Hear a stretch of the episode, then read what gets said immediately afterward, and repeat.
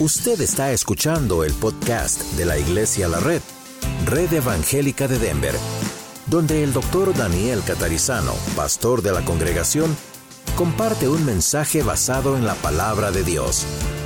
Ahora abra su corazón y permita que en los próximos minutos el Señor le hable y le bendiga. Vamos al segundo libro de Crónicas, capítulo 20, y vamos a leer del versículo 1 al 30. Segundo libro de Crónicas, capítulo 20, versículos 1 al 30. Todos tienen su bosquejo en la mano. Si alguien no lo tiene, está a tiempo, puede levantar su mano y Miguel se lo hace llegar. Alguno que no tenga, todos lo tienen a la mano. Melchor también tiene allí más. Entonces leemos en el nombre del Señor. Pasadas estas cosas, aconteció que los hijos de Moab y de Amón, y con ellos otros de los amonitas, vinieron contra Josafat a la guerra. Y acudieron algunos y dieron aviso a Josafat, diciendo, contra ti viene una gran multitud del, del otro lado del mar y de Siria. Y he aquí están en Hazezón Tamar, que es en Gadi. Entonces él tuvo temor. Y Josafat humilló su rostro para consultar a Jehová e hizo pregonar ayuno a todo Judá. Y se reunieron los de Judá para pedir socorro a Jehová. Y también de todas las ciudades de Judá vinieron a pedir ayuda a Jehová. Entonces Josafat se puso en pie en la asamblea de Judá y de Jerusalén, en la casa de Jehová, delante del atrio nuevo, y dijo, Jehová, Dios de nuestros padres, y dijo, perdón, Jehová Dios de nuestros padres, ¿no eres tú Dios en los cielos y tienes dominio sobre todos los reinos de las naciones? ¿No está en tu mano tal fuerza y poder que no hay quien te resista? Dios nuestro, ¿no echaste tú los moradores de esta tierra delante de tu pueblo Israel y la diste a la descendencia de Abraham, tu amigo, para siempre? Y ellos han habitado en ella y te han edificado en ella santuario a tu nombre, diciendo, si mal viniere sobre nosotros, o espada de castigo, o pestilencia, o hambre, nos presentaremos delante de esta casa y delante de ti, porque tu nombre está en esta casa. Y a causa de nuestras tribulaciones clamaremos a ti, y tú nos oirás y salvarás.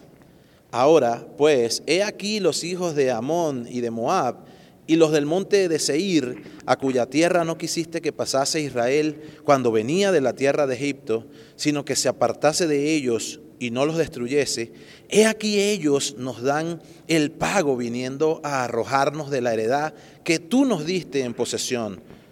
Oh Dios nuestro, ¿no los juzgarás tú?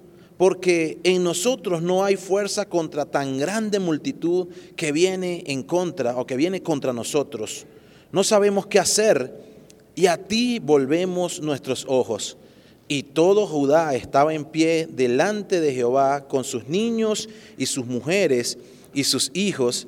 Y estaba allí Jaasiel, hijo de Zacarías, hijo de Benaía, hijo de Jehiel, hijo de Matanías, levita de los hijos de Asaf, sobre el cual vino el Espíritu de Jehová en medio de la reunión y dijo, Oíd, Judá todo, y vosotros, moradores de Jerus- de Jerusalén, y tú, rey Josafat, Jehová os dice así, no temáis ni os amedrentéis delante de esta multitud tan grande, porque no es vuestra la guerra, sino de Dios.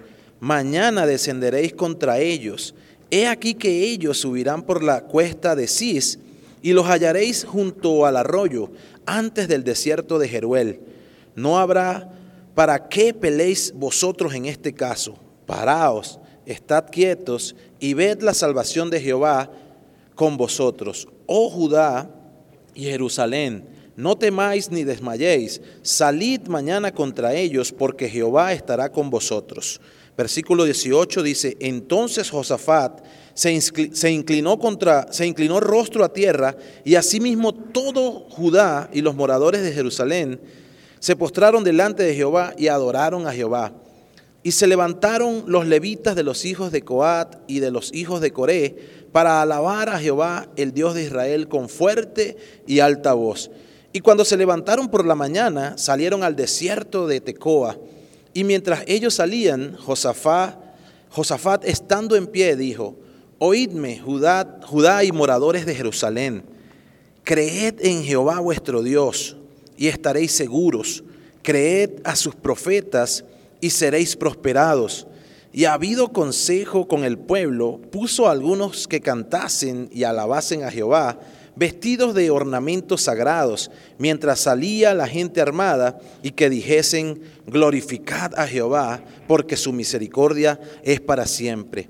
Y cuando comenzaron a entonar cantos de alabanza, Jehová puso contra los hijos de Amón, de Moab y del monte de Seir, las emboscadas de ellos mismos que venían contra Judá y se mataron los unos a los otros.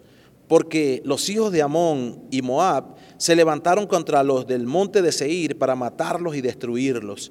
Y cuando hubieron acabado con los del monte de Seir, cada cual ayudó a la destrucción de su compañero. Verso 24, y luego que vino Judá a la torre del desierto, miraron hacia la multitud y he aquí yacían en tierra muertos, pues ninguno había escapado. Viniendo entonces Josafat y su pueblo a despojarlos, hallaron entre los cadáveres muchas riquezas, así vestidos como alhajas preciosas que tomaron para sí, tantos que no los podían llevar. Tres días estuvieron recogiendo el botín, porque era mucho. Y al cuarto día se juntaron en el valle de Beraca, porque allí bendijeron a Jehová, y por esto llamaron el nombre de aquel paraje el valle de Beraca hasta hoy. Y todo Judá y los de Jerusalén y Josafat, a la cabeza de ellos, volvieron a regresar a Jerusalén gozosos, porque Jehová les había dado gozo librándolo, librándolos de sus enemigos y vinieron a Jerusalén con salterios, arpas y trompetas a la casa de Jehová. Y el pavor de Dios cayó sobre todos los reinos de aquella tierra cuando oyeron que Jehová había peleado contra los enemigos de Israel. Y el reino de Josafat tuvo paz porque su, porque su Dios le dio paz por todas partes.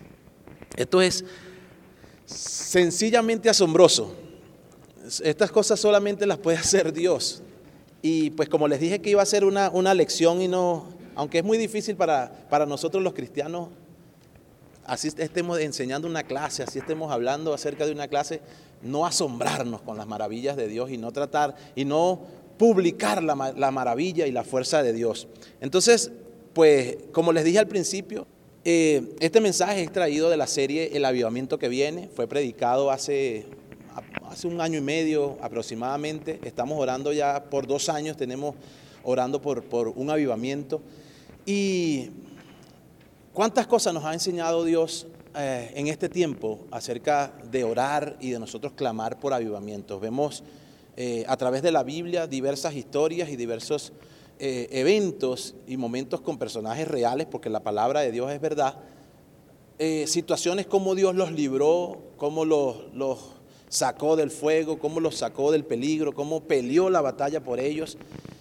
Siempre Dios, siempre, siempre, en cualquier momento, Dios tomando pues su lugar, yendo delante del pueblo y delante, en este caso, de los líderes y de la gente que se propuso o se rindió a Él, cuando no le quedó más alternativa que pues entregar las cargas a Dios.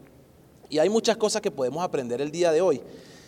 Y en esta serie, pues a lo largo de todos estos pasajes y de todas estas predicaciones que, compartió nuestro pastor, pues no había un momento en, el que en lo personal yo no fuera confrontado, porque si algo está claro que es que cuando el Espíritu Santo habla por medio de la palabra, nos confronta, la palabra de Dios nos confronta, nos desafía, nos estremece, nos conmueve. Algo hace Dios en nuestras vidas que definitivamente o, nos enrumbamos en una nueva actitud siendo cristianos o pues nos quedamos eh, estancados, ¿sí? Y es lo que precisamente Dios no quiere que nosotros estemos en una, en una, en una zona de, estacionalidad o una zona de supuesto confort. Este país ofrece mucho confort y cuando hay nieve provoca quedarse en, la, en, la, en el sofá, provoca quedarse en la cama, provoca quedarse acostado. Y si hay un medio malestar, pues fíjense que hoy es algo extraño, pero súper extraño que nuestro pastor no venga. Y así se sentirá, así se sentirá, porque vaya que nos ha desafiado y cómo nos ha enseñado con el ejemplo que, y no solamente el pastor, nuestra hermana Elsa, Lidia, toda la familia y un montón, y cuando digo montón lo digo con, en, buen sentido, muchísimos hermanos de ustedes, pues que llueva, truene o relampaguee, ahí están firmes, ¿sí? dispuestos a servir a Dios. Entonces, ¿qué pasó con el pueblo de Israel? ¿Qué pasó con Judá? ¿Y qué pasó con Josafat? Es la historia pues que queremos nosotros compartir y nos muestra como eh, un avivamiento que Dios envía en respuesta a esa oración ferviente, a ese clamor ferviente de, un rey, pero no solo del rey, sino del pueblo que lo acompañaba. Y como y, la historia de Josafat, si ustedes van unos, unos capítulos más atrás, ahí en el segundo libro de Crónicas, eh, comienza por ahí en el capítulo 17. Y en el capítulo 17 vemos a un Josafat que eh, toma posesión luego que muere su padre, ¿sí? en el reinado de Judá, eh, su padre Asa. Y Josafat comienza a cometer algunos errores, algunos errores mm, en los que pudo haber, en los que retrasó pues la bendición de Dios o lo que, en, los que pudo, pudo hacer las cosas de una manera distinta, pero Dios en su amor y en su misericordia, y si, lee del, capítulo 15 hasta este capítulo 20, usted, usted va, va, va a cerciorarse de cómo cuando un líder, cuando un cristiano, ¿sí? porque vamos a a tratar de hacer esta lección práctica a nuestros días. Como un cristiano, como un líder eh, pues de, la, de la iglesia del Señor, cuando no tiene dirección de Dios y cuando pues se deja influenciar por alguna otra persona que también puede ser un líder, pues puede cometer algunos errores que a veces son bien, bien costosos y se, y se puede lamentar muchísimo. Josafat se, en el capítulo 17 y en el capítulo 18, pues de alguna manera se, se, confabula con, con, Asaf para ir a, pelear una batalla que ni siquiera buscó dirección de Dios y teniendo gente de Dios, teniendo personas que amaban a Dios, vemos como la palabra nos enseña que muchos hicieron profecías falsas en cuanto a lo que, a lo que, iba, a lo que, lo que iba a suceder y está ahí en el, en el, en el, en el capítulo 18, es, la, es, con Acab, que se, que se confabuló a eh, Josafat, y tenían ellos pues su, su mirada puesta en las cosas, en las cosas ah, más que terrenales, tenían una cierta, un cierto, una cierta confianza extrema en sus fuerzas. Entonces, ¿por qué menciono aquí a Josafat y lo traigo a colación el versículo 18, en el capítulo 18, porque necesitamos hacer un paralelo de cómo es cuando usted depende y entrega sus cargas completamente a Dios y cómo es cuando usted trabaja en sus fuerzas, cuando usted trabaja en sus pensamientos y cómo, cómo, qué es lo que sucede cuando nosotros pues colocamos nuestra confianza en nosotros mismos. Entonces, allí en el capítulo 18, Josafat él, quiere, quiere como que contribuir con, con para esta guerra de, eh, en, la, que fueron derrotados. Y si usted lee todo el capítulo 18, va a encontrar a un personaje llamado Micaías, que era como el profeta que nadie quería, especialmente Acab. Y él dice, yo no quiero que ese hombre venga porque, y aquí parafraseo, yo no quiero que ese hombre venga porque siempre me dice que me van a suceder cosas malas. y parece que se asemeja mucho a algunos de nosotros, por lo menos a mí, para, para que no se sientan ofendidos. Pero cómo me cuesta muchas veces entender las cosas malas, las cosas que, que, parecen malas a mi alrededor. Entonces me cuesta como que entender la voluntad de Dios, la soberanía, porque como que estoy pensando más en mí. Entonces llamaron a Micaías, habían pasado muchos profetas diciéndole, no, vayan y peleen, que ustedes van a triunfar, vayan y peleen, los están. Pero vino Micaías y le dijo, bueno, usted, usted ciertamente va a perder. Dice, yo he visto a Jehová sentado en su trono y en todo, en el capítulo 18, versículos 18.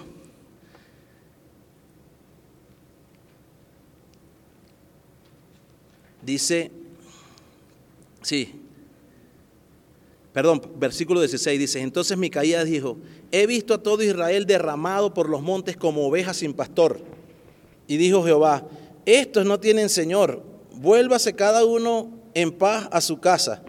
Y el rey de Israel, eh, que era Acab, dijo a Josafat, ¿no te había dicho yo que no me profetizaría bien, sino mal? Entonces él dijo, oíd pues palabra de Jehová. Yo he visto a Jehová sentado en su trono Segunda de Crónicas 18, versículo 18. Y todo el ejército de los cielos estaba a su mano derecha y a su izquierda. Y Jehová preguntó, ¿quién inducirá a Cap de Israel para que suba y caiga en Ramot de Galaad? Fue la, la pelea que tuvieron, la batalla que tuvieron en Galaad.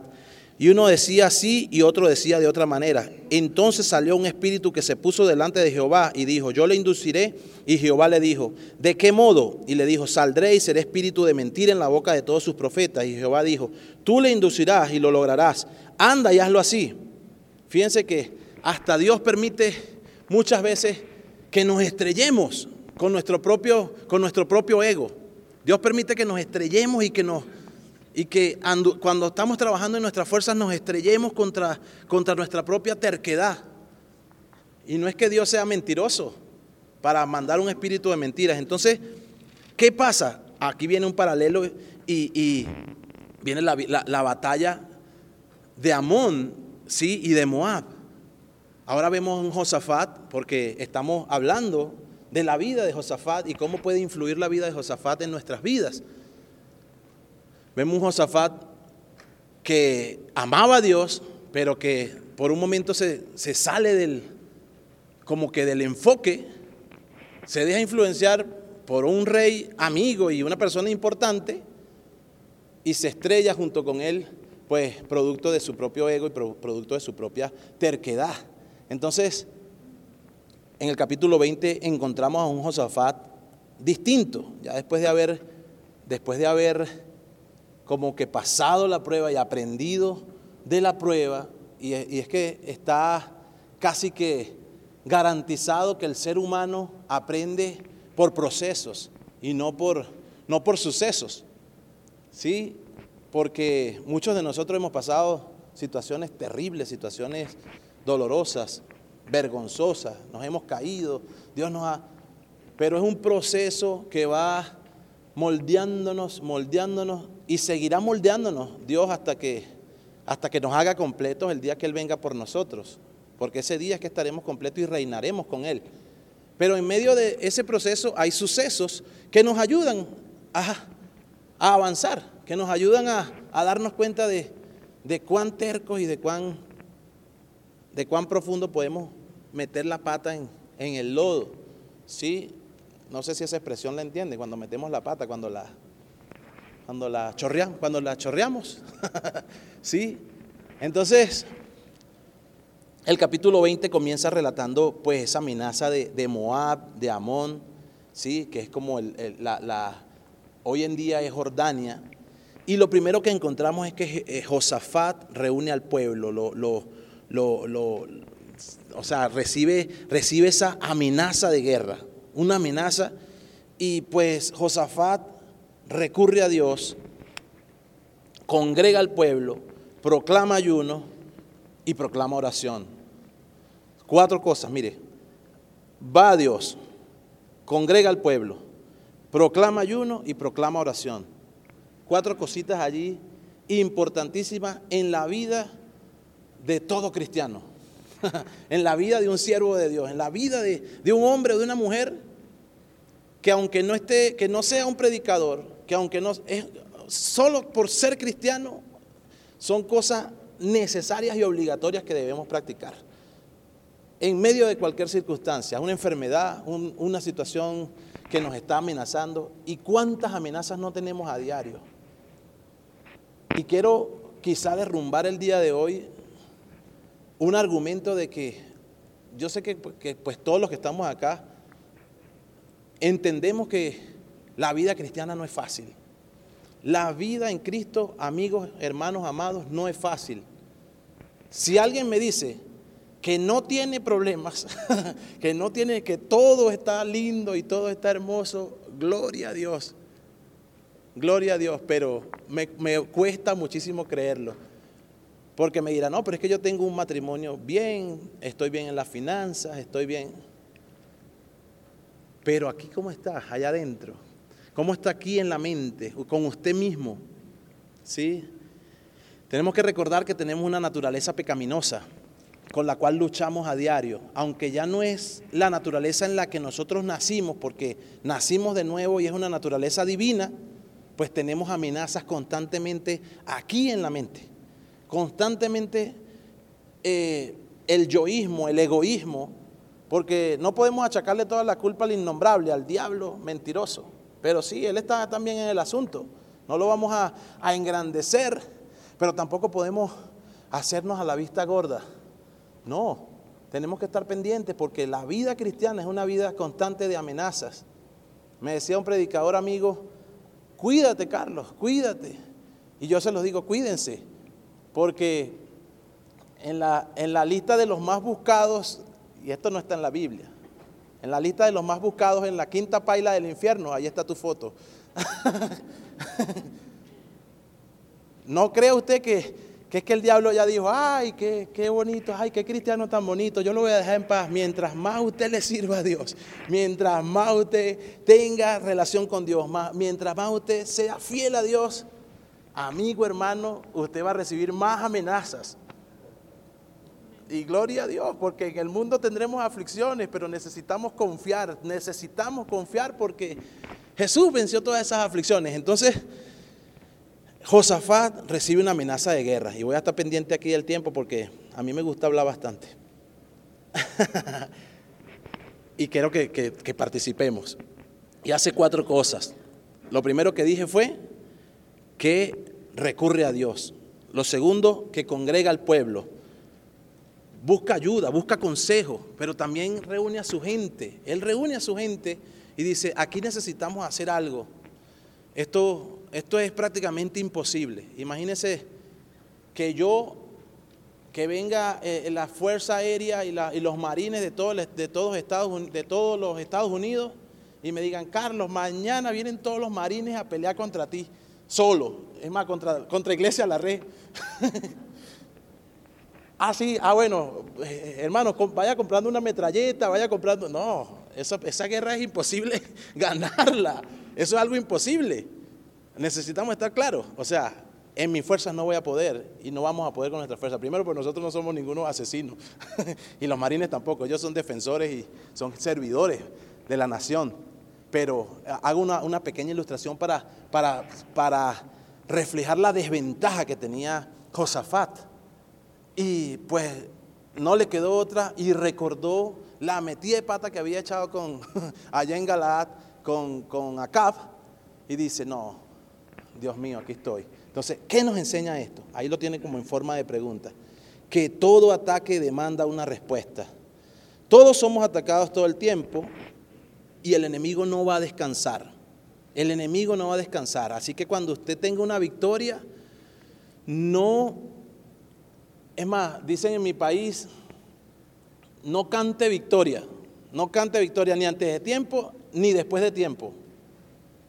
Celebre, goce, pero siga alerta, siga alerta. ¿Qué debemos hacer? Dios ordena que busquemos su rostro, que nos humillemos delante de Él en vez de desesperarnos. Esta debe ser nuestra respuesta cuando el enemigo nos ataca. Cada familia de la familia de la iglesia debe hacerlo. Esforcémonos a buscar a Dios y guiemos a nuestra familia a buscar a Dios, mostrándole nuestro propio ejemplo personal.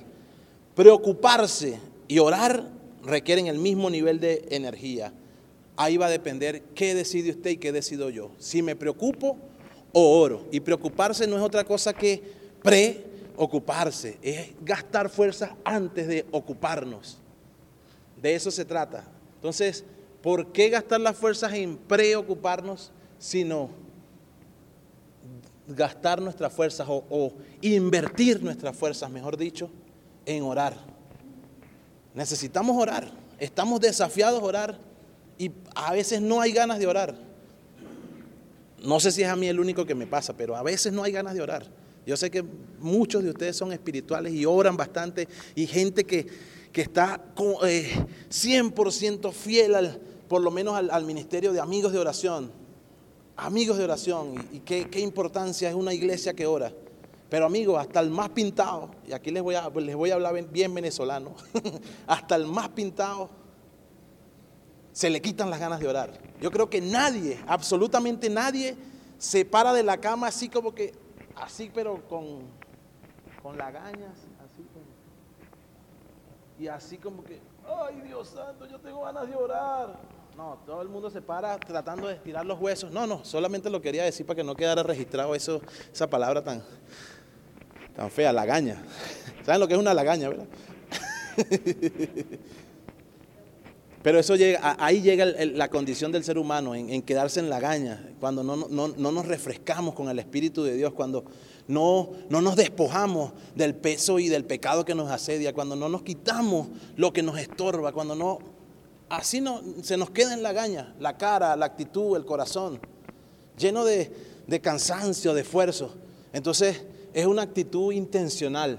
Josafat tuvo que hacer algo intencional, Josafat tuvo que hacer algo porque Dios siempre quiere. Dios siempre quiere. Y en estos días uno de los, de los, de los jóvenes de la iglesia le dije, nos vemos mañana o el domingo y me dijo, si, primeramente Dios, yo le digo, si Dios quiere.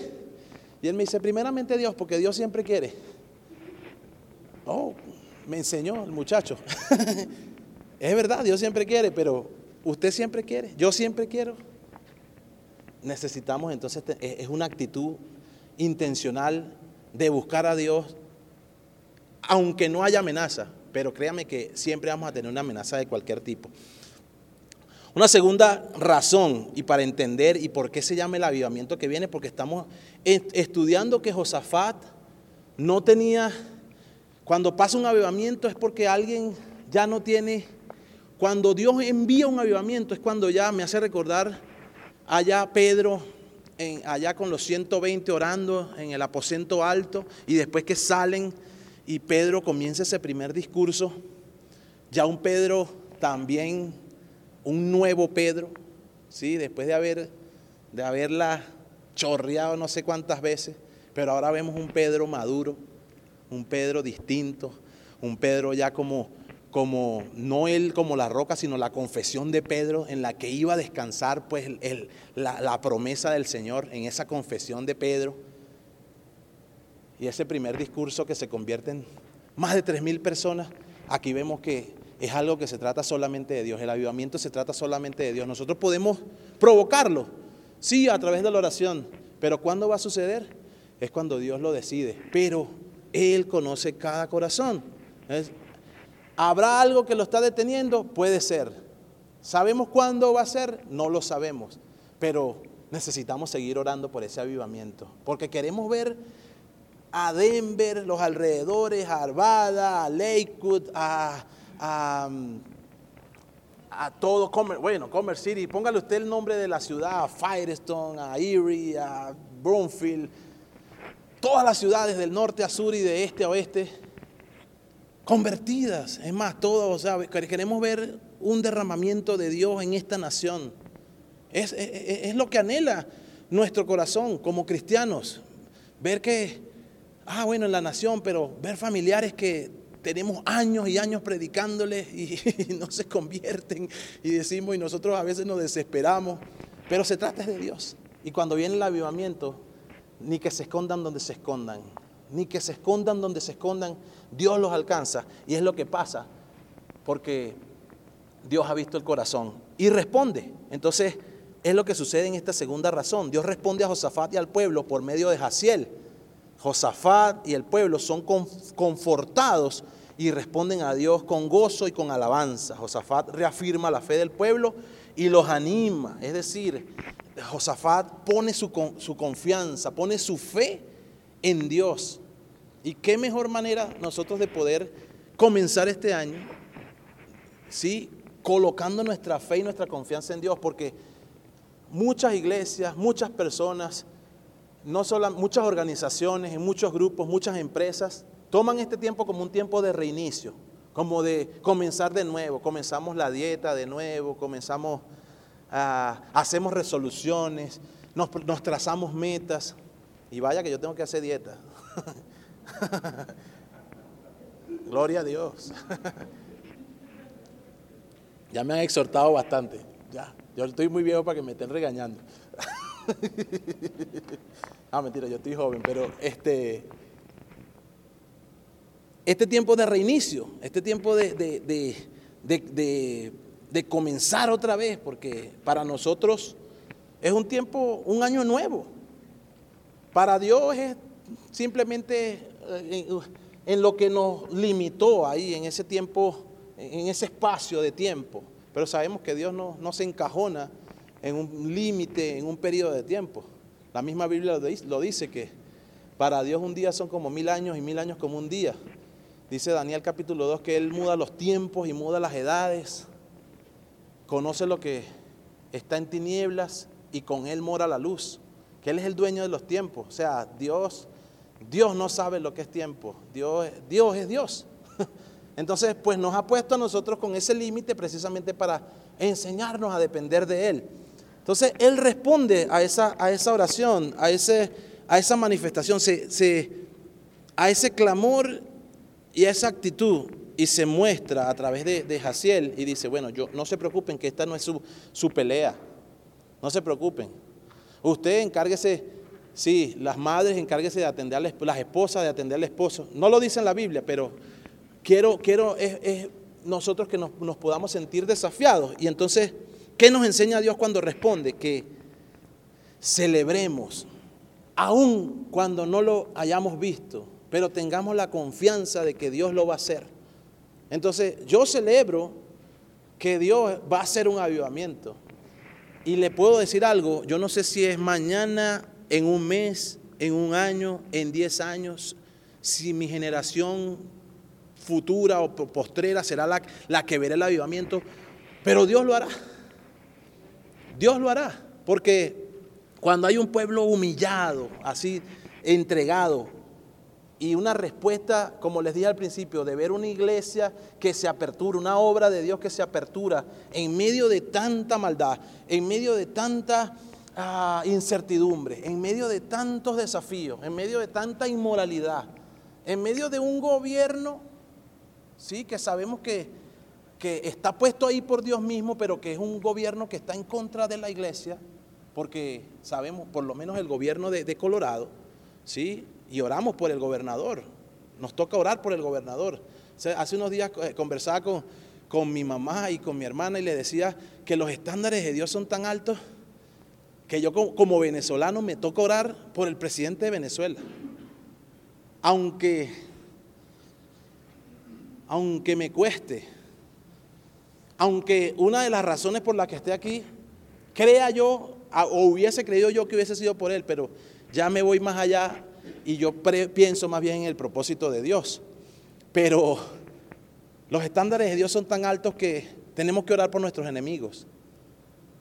Hay, un, hay una noticia circulando de, un joven eh, eh, trailero cubano, ustedes la han visto, lo condenaron a 110 años, ya le redujeron la sentencia, entonces hacen una comparación con, un joven que mató a 17 personas allá en, Florida y no lo han condenado, no lo han juzgado.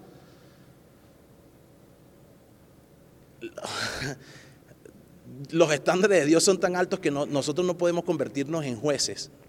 No podemos convertirnos en jueces, simplemente orar y esperar y celebrar creyendo que la victoria es de Dios. Dios hace... ¿Por qué traigo a colación lo del joven? Porque ¿cómo perdonar alguien me preguntaba, pero ¿cómo esas familias, cómo las familias de, de las víctimas de un tiroteo pueden perdonar a alguien? Pueden entender. Yo no se lo puedo decir. Eso es una obra solamente de Dios en el corazón de las personas. Dios nos guarde, Dios nos libre de que nuestros jóvenes, no sé si alguno de ustedes ha tenido, ha estado expuesto a una, a una, a una situación así, o alguno de nuestros hijos o de sus hijos han, han estado expuestos, pero oramos a Dios por, pero necesitamos recordar que todo es de Dios, todo es de Dios, aún los hijos que supuestamente usted cree que son suyos, son de Dios. Entonces Dios celebra, eh, celebramos con Dios, pues que él, él, él, hace las cosas, entonces colocamos nuestra fe y nuestra confianza en Él. Año de resoluciones, o sea, tiempo de resoluciones, poner nuestra confianza y nuestra fe en Dios, depender absolutamente de Él y tratar de agradarlo más. Ah, bueno, si usted quiere añadirle ahí entonces la dieta, un carro nuevo que se quiere comprar, se va a meter en la casa por fin, en el apartamento, en aquello, va a arreglar su crédito, va... cosas son añadiduras. Pero lo más importante va a ser nuestra relación con Dios. Siempre va a ser nuestra relación con Dios, principal, prioritariamente, que podamos nosotros enfocarnos en nuestra relación con Dios. Porque de ahí descienden todas las cosas. Mateo 6:33 dice, más buscad primeramente el reino de Dios y su justicia, y todo lo demás viene por añadidura. Tercer punto, versículos 21 al 14, allí, y estamos haciéndolo un poco rápido.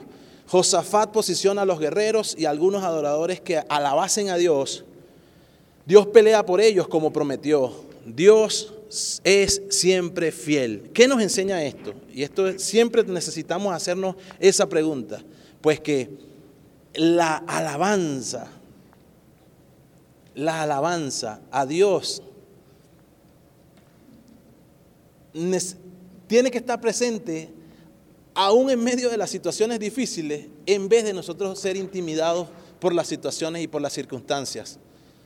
Créame que tampoco conozco mucha gente y a veces cuando les, cuando les tengo confianza y cuando no les tengo confianza oro bastante, pero cuando les tengo mucha confianza y los veo en medio por lo menos de una alabanza o de cantar cánticos a Dios, como que su cabeza está en en Júpiter, su corazón en...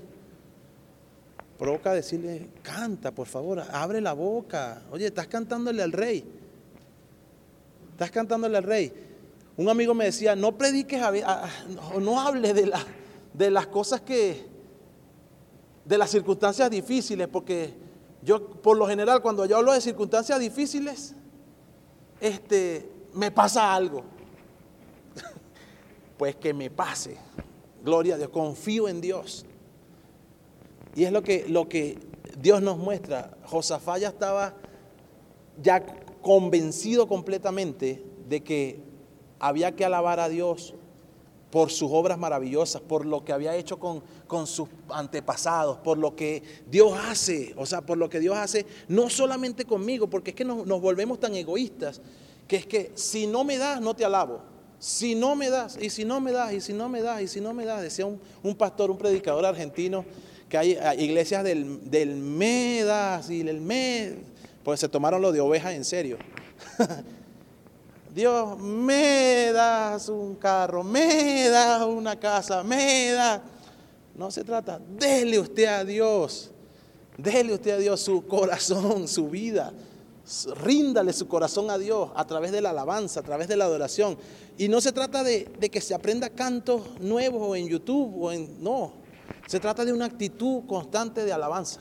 Una actitud constante de alabanza es que mañana voy a la corte, voy alabando a Dios. Tuve, cometí un error en mi vida por X o por Y, tengo un DUI, un X, lo que sea, alabo a Dios porque Dios pagó ya por mí, por mi salvación, por eh, o sea, todas estas cosas aquí son temporales. Oramos por ese muchacho gandolero, camionero, trailero. Orábamos y decíamos, Dios mío, ten misericordia. Pero principalmente que te conozca. Principalmente que te conozca. Si son 110 años, pues pareciera a nuestros ojos como que ah, era mejor que, lo, que, lo, que lo mandaran a la silla eléctrica. o sea, que es como una tortura. Y bueno, el Señor ha tenido misericordia y ha recibido cartas de gente cristiana, cartas y cartas, y la gente hablándole del Señor, hablándole del Señor, y rogamos que se convierta al Señor. Y parece que hay un beneficio, que si tiene buena conducta le reducen ahora de menos de 10 años. O sea, Dios es el que se encarga, nosotros nos encargamos de orar. Dios nos guarde, Dios nos libre, pero amigos, hermanos, no tengamos temor. No tengamos temor, más bien tengamos confianza en nuestro Dios y que Él tiene el control de todas las cosas. Cuarto punto, ya para ir finalizando y entrar a las preguntas. El pueblo es bendecido con el botín. Josafat y el pueblo regresan gozosos a Jerusalén. El gozo los hace alabar. Llega el avivamiento. Los países, los países vecinos tienen terror de Dios y el pueblo de Dios goza muchos años de paz. ¿Qué nos enseña esto? Pues disfrutamos la victoria y anticipamos el avivamiento que viene. Pues cuando Dios pelea por nosotros, siempre queda un botín de abundantes bendiciones para recoger. Como les decía, no cantemos victoria ni antes ni después. No se trata de no publicar y de, y de hablar de los hechos portentosos de Dios, de celebrar la victoria de Dios, sino que podamos ver qué nos dejó Dios de enseñanza en medio de una situación difícil. Cuando, pues yo les puedo testificar del año 2020 que fue un año duro para mí, en lo personal, en lo espiritual, en lo... Y en el momento en el que yo sentía, me sentía más, o como que, no sé si solo, o me sentía terrible, emocionalmente hablando, físicamente, pues Dios me confirma y me abraza, me, dice, yo te amo, me lo dice así literalmente, usted, usted es mi hijo. Y, me lo dice a través de varias personas. y es cuando uno, y, a varias personas de la iglesia. Y es como Dios nos habla, nos habla a través de la Biblia, a través de la oración, a través del Espíritu Santo, pero también a través de la iglesia. Nos habla el Señor. Y, te, y, pareciera que se pusieron de acuerdo, pero no se pusieron de acuerdo. Es Dios mismo recordándote el amor, recordándote cómo te, que Él te ama, que Él te ama. Y me saca a flote, me saca a flote eh, en medio de una situación terrible que estaba atravesando emocionalmente, mezclada con la situación que, pues, por, la que estamos orando a nivel familiar. Y gloria a Dios, no me canso de celebrarlo.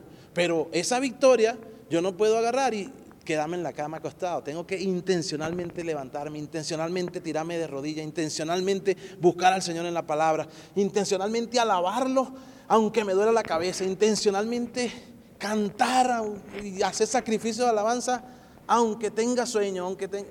Y he tenido que replantear un montón de cosas. Y el año 2021, pues yo le doy la gloria a Dios porque ha sido uno de los mejores años de mi vida. Gloria a Dios, en todos los aspectos. En todos los aspectos, en todos los aspectos, y puedo testificarlo, puedo eh, publicarlo, puedo escribirlo, y se lo comparto a los amigos más cercanos a nivel financiero, Dios eh, eh, proveyendo, supliendo, podemos bendecir a otros, y no lo digo para mi gloria, sino para la gloria de Dios. Eso es parte de lo que hacemos cuando celebramos cuando alabamos a Dios y disfrutamos la victoria y vemos, entonces viene el avivamiento, el pueblo, entendemos que, Dios pelea por nosotros y quedan abundantes riquezas. Y las riquezas no, no necesariamente son eh, financieras, no necesariamente son materiales. Hay una riqueza espiritual donde tú ahora lees, cantas con entendimiento, donde tú entiendes cosas que antes no entendías, donde hay muchas cosas que que antes tú veías y tienes 20 años viéndolas y ahora es que las entiendes, a donde tu, tu confianza ahora está 100%, donde tú dices y puedes decirlo, si me muero hoy me voy con el Señor, estoy completamente seguro. Y cuando tú hablas de, de esos temas con libertad en tu familia, cuando tú hablas, no tienes temor a la muerte, esos son frutos y muestras de disfrutar lo que queda del botín, de lo que Dios hace en medio de un avivamiento. Entonces, Dios ha comenzado un avivamiento y lo, y lo comienza siempre por casa, lo comienza por el corazón, lo comienza en, la iglesia local. y nos prepara, hermanos amados, nos prepara y necesitamos estar preparados porque no sabemos, pero va a llegar gente a montones y tenemos que estar preparados para discipular. Bueno, que menos mal que está Dino y Amalia ahí. sí, para atenderlo. O sea, necesitamos estar preparados. En conclusión, podemos hacernos una pregunta y podemos decirnos, ¿es la vida del rey Josafat un reflejo de nuestra relación personal con Dios? No tiene que responderme, es usted mismo que se va a responder eso. Es la vida de Josafat viendo cómo en un momento trabajó en sus fuerzas, cómo confió en él, se dejó influenciar, quiso ayudar a un amigo, a un rey vecino, y confiaron en los supuestos o en los profetas que estaban ahí, pero trabajando en sus fuerzas y que pierden, definitivamente pierden y tienen una derrota porque fueron derrotados. Pero cuando rindes tu vida a Dios, cuando eh, te entregas por completo a Dios, cuando tú eh, le, cuando te abandonas en Dios completamente y, y entonces involucras a los que tienes a tu alrededor, haces oración, haces ayuno, practicas disciplinas espirituales, ves la diferencia, se nota la diferencia de que aunque no haya llegado la respuesta, tú tienes la confianza entera y completa en el Señor. ¿Está usted buscando a Dios constantemente para que Él le rodee con su presencia y, con su gozo, anticipando la victoria contra el enemigo de su alma? ¿Conoce usted de verdad a Dios? Hoy, como lo hizo Josafat, necesitamos invitar a todo el pueblo de Dios, empezando por nosotros mismos, a humillarnos, a orar buscando el rostro de nuestro Dios, porque Dios quiere librarnos de los ataques del, enemigo y estar preparados para el avivamiento. Amén. Preguntas, comentarios, ¿alguien quiere aportar algo? Tenemos 10 minuticos. Amén. Sí se escucha muy bien. Este, no, sí, Carlos, creo que como iglesia, recordando más o menos, ya tenemos cierto tiempo que nuestro pastor nos está hablando sobre el avivamiento, ¿verdad? Yo al principio como que no lo creía, no, no me daba igual, ¿verdad? Y ya durante las oraciones y las reuniones y todo lo que el pastor nos viene hablando, creo yo en mi persona que lo creo ahora, lo creo, sé que Dios puede hacerlo y al, al estar con todo esto del avivamiento, Dios ha obrado en mí, Dios me ha mostrado el avivamiento personal y después Él lo hará como iglesia, como nación, como Él quiera hacerlo, ¿verdad? Pero al creerlo, Dios está obrando en mí y le doy toda la honra y toda la gloria a Él. Amén, amén. Gracias, Mario. ¿Alguien más? Por aquí adelante, Ana. Ana.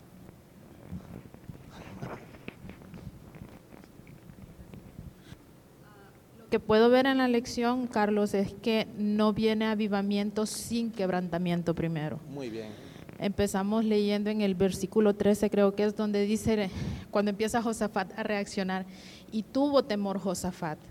Hubo un quebrantamiento de, su autoconfianza, hubo un quebrantamiento de lo que había hecho antes. En muchos de nosotros el Señor ha estado obrando de esa manera. Quizás no veamos un avivamiento general en todos, pero si hacemos revisión a estos últimos dos años, Dios nos ha estado quebrantando personalmente. Porque cada uno de nosotros es un mundo con nuestro propio contexto, nuestras propias durezas, nuestros propios pecados.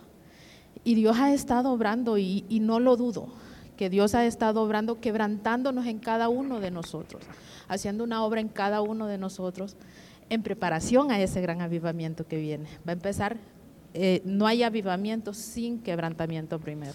Muy bien, Ana. Y cabe destacar con el comentario de Ana que sí, ciertamente Dios hace, hace un, un trato personal con cada uno de nosotros. Es un trato personal, un trato individual. Sabemos que Dios no tiene nietos, Dios tiene hijos y es, y es una, una relación personal. Pero muy importante recordar que como iglesia, como iglesia, somos parte, somos miembros de un cuerpo y siempre cuando un miembro, acuérdense cuando le duele una uña, cuando le duele, usted no actúa igual, no camina igual, usted le duele el dedo pequeño del, pie izquierdo Y usted va a sentir esa molestia ahí, esa molestia que le incomoda. Es decir, Dios trata personalmente con nosotros, pero también trata colectivamente como iglesia. Por la gracia de Dios, yo he vivido un avivamiento.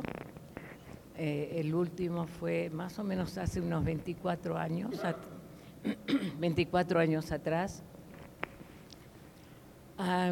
lo que puedo testificar como avivamiento es algo que pasó en Argentina y que nosotros como pastores de la iglesia lo pudimos vivir un, lugar donde habíamos estado luchando por muchos años, em, invitando casa por casa, eh, un trabajo muy, muy, muy fuerte. La iglesia iba creciendo lentamente y orábamos, no solamente nosotros, oraba todo el pueblo argentino por un avivamiento. Perdón. Recuerdo que el lema era Argentina para Cristo. Y así orábamos. Entonces nosotros empezamos a ver en nuestra iglesia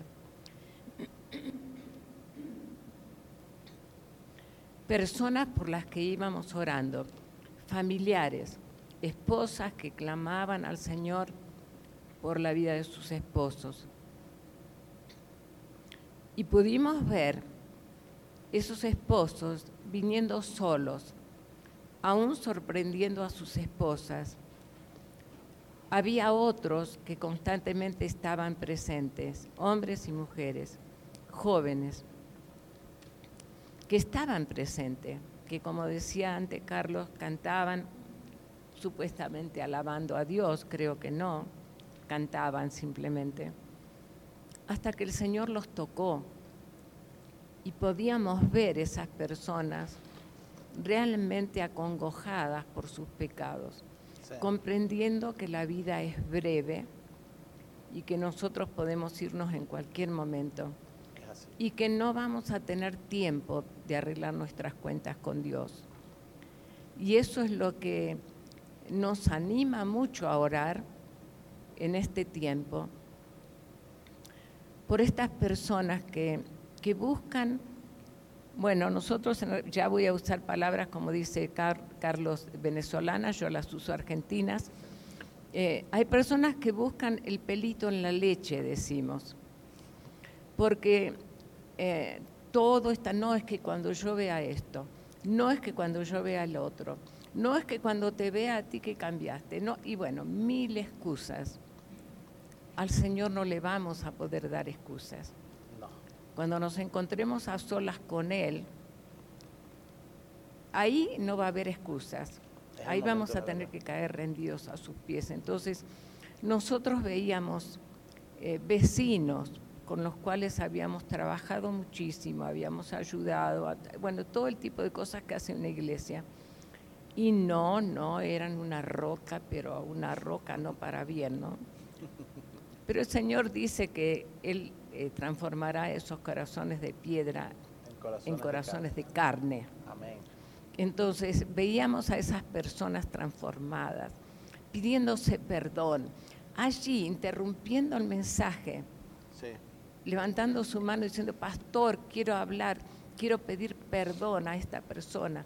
Nueras contra sus suegras, suegras contra sus nueras abrazándose y pidiéndose perdón, matrimonios abrazándose y pidiéndose perdón. Eso es el avivamiento, hermanos. Claro que había otras manifestaciones y fue maravilloso verlo. Por eso yo que lo viví y yo animo especialmente a los padres, madres, esposas, esposos que no tienen su familiar cristiano y que están orando por ellos, sigan orando pero sigan orando, así como dijo Mario recién, al principio no lo creía, creámoslo. Dios es fiel, creámoslo, creámosle a Él. No, no importa tanto lo que a veces escuchamos, importa, son siervos de Dios. Pero creámosle al Señor. Creámosle a esta palabra que acabamos de escuchar. Él nos promete, Él nos promete y depende de nosotros que le creamos y que aceptemos ese desafío. Dios les bendiga. Amén. Tenemos espacio para uno más, dos más, dos más. Sí, solamente para confirmar lo que la hermana Elsa está diciendo. Hace algunas semanas yo también tenía una inquietud de saber qué era lo que era un avivamiento. Y ah, me fui al diccionario. Entonces, ah, gracias a Dios que me dio este tiempo para poder eh, estudiar la palabra y meditar en ella. Y me dio respuesta a lo que yo estaba buscando. Y me gustaría compartir esto que yo escribí en mis notas porque para mí se me hizo algo importante. Adelante. Y dice, un avivamiento en los cristianos, en el pueblo de Dios, es el deseo de volver a estar encendidos por Dios y para Dios, y que nuestro amor por Él sea constante, que se dé cumplimiento al primer gran mandamiento. Amarás al Señor tu Dios con todas tus fuerzas y con toda tu mente y con toda tu alma Debemos desear fervientemente que Dios envíe a su obra en esta presente generación. El, avivamiento trae una serie de manifestaciones como puede ser la salvación de muchas personas, una intensificación de los dones del Espíritu o una notoria presencia de Dios en nuestros corazones y en el ambiente, generando una atmósfera de milagros, liberaciones y sanidades. Es lo que la hermana Elsa estaba diciendo, que cuando estamos orando por un avivamiento, el Señor hace la obra y los milagros que tanto deseamos en nuestro corazón. Gracias, hermana. Muy bien. Aquí adelante el hermano Juan Cordero. Eh, un comentario rápidamente y ah, confirmando lo que dijo la, la hermana Elsa de que debemos seguir orando. El rey Josafat se vio en lo que usted nos comentó, en, el punto de tomar una decisión, o ponerse a preocuparse o ponerse a orar. Y él tomó la decisión correcta. Se puso a orar y no solamente él, sino todo el pueblo. Nosotros hemos, estamos siendo atacados de muchas maneras, de muchísimas maneras, financieramente, económicamente, moralmente, eh, una serie de pecados que cada vez es menos pecado, entonces debemos tomar una decisión, o nos vamos a poner a preocupar o nos vamos a poner a orar. Y yo creo que la decisión que todos como iglesia de Dios debemos de tomar es ponernos a orar por nosotros mismos, como usted dijo, el avivamiento debe empezar por nosotros, por nuestra familia, por nuestros hijos, por nuestros hermanos en Cristo y seguir orando y confiar en que la victoria es de Él, no de nosotros. La batalla no es de nosotros, sino es de Él. Amén. Muy bien, mis hermanos. Amén, amén. Eh, es un desafío, es un desafío, pero recordemos que somos la iglesia local, somos la iglesia del Señor, somos miembros de un cuerpo. Tengamos mentalidad, sí, individual en con respecto a nuestra relación personal con Dios, pero también pensemos en nuestro alrededor, en casa, con papá, con mamá, con el esposo, con la esposa, con los hijos, ¿sí? Pensemos en los vecinos, tengamos también esa mentalidad global, sabiendo que Dios no está encajonado, Dios es Dios del universo, ¿sí? Y Él puede desatar y hacer lo que quiere, como quiere y cuando quiere. Bien, Dios les bendiga. Estamos despedidos. Muchas gracias por escuchar el mensaje de hoy. Si tiene alguna pregunta en cuanto a su relación personal con el Señor Jesucristo o está buscando unirse a la familia de la Iglesia La Red, por favor no duden en contactarse con nosotros.